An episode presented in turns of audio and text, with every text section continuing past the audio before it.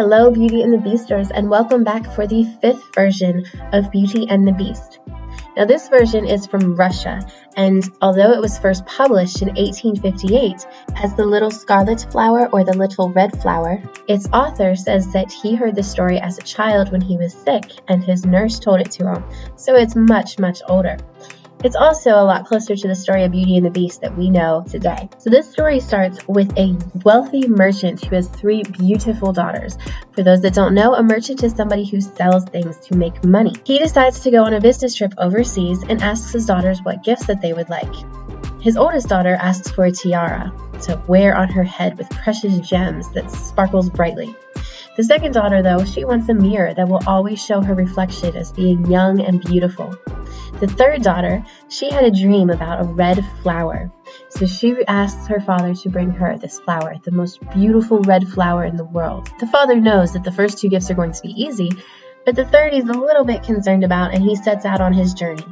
Of course, he does not find the beautiful red flower, although he finds the other two. On his way back home, then, he is attacked by robbers and they steal everything that he has. He flees into the woods and finds himself in front of a beautiful palace that is made of silver and gold. He goes inside, but the palace seems to be empty. There's nobody there. He finds before him, though, a feast with tons of food, anything that he could possibly want to eat or drink. He wanders around the palace till he finds his way into the garden where he sees the most beautiful scarlet flower that he has ever seen before. He knows that it is exactly what his youngest daughter had been asking for. He picks up the flower, intending to take it with him as his gift to his daughter, when a horrible beast jumps from the woods around the palace and attacks him. The beast demands that the merchant sacrifice his life for picking this flower that is the beast's only joy in life. The merchant pleads with him to give him his life, and the beast agrees, but says that it is only on condition that within three days one of the merchant's daughters must willingly take her father's place at the palace to live with the beast. If none of the daughters do this, the merchant will die. The beast then gives the merchant a ring and tells him to put it on the littlest finger of the girl that accepts the deal, and then she will be transported back to the palace. He then sends the merchant home with all of his wealth and treasures once more restored to him. The merchant tells his daughters exactly what happened, and the two oldest girls, of course, think that since it was the flower that got them all into this, it should be the youngest daughter that makes this sacrifice. The youngest daughter, very much loving her father, puts the ring on her finger without hesitation and is instantly transported to the castle.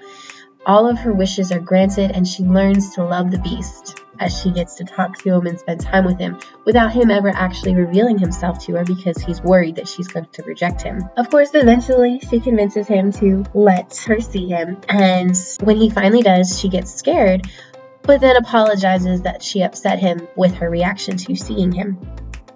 The beast forgives her and all is well for a time, until the girl has a dream that her father is sick. She begs the beast to let her visit him, and the beast agrees, but says that she must come back within three days.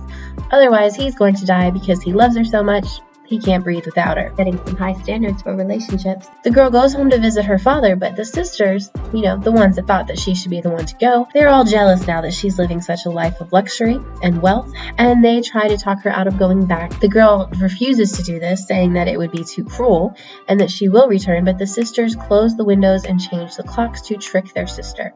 The girl feels that something is wrong then and goes back to the palace to find her beast dying next to the scarlet flower.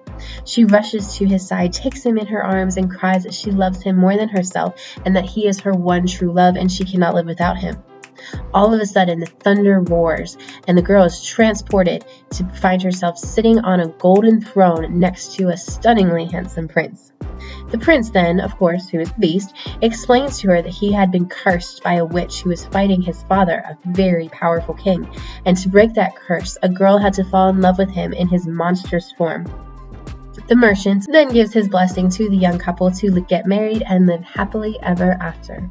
And that is the fifth version of Beauty and the Beast from the country of Russia, published in the 19th century, and it is called The Little Scarlet Flower or The Little Red Flower.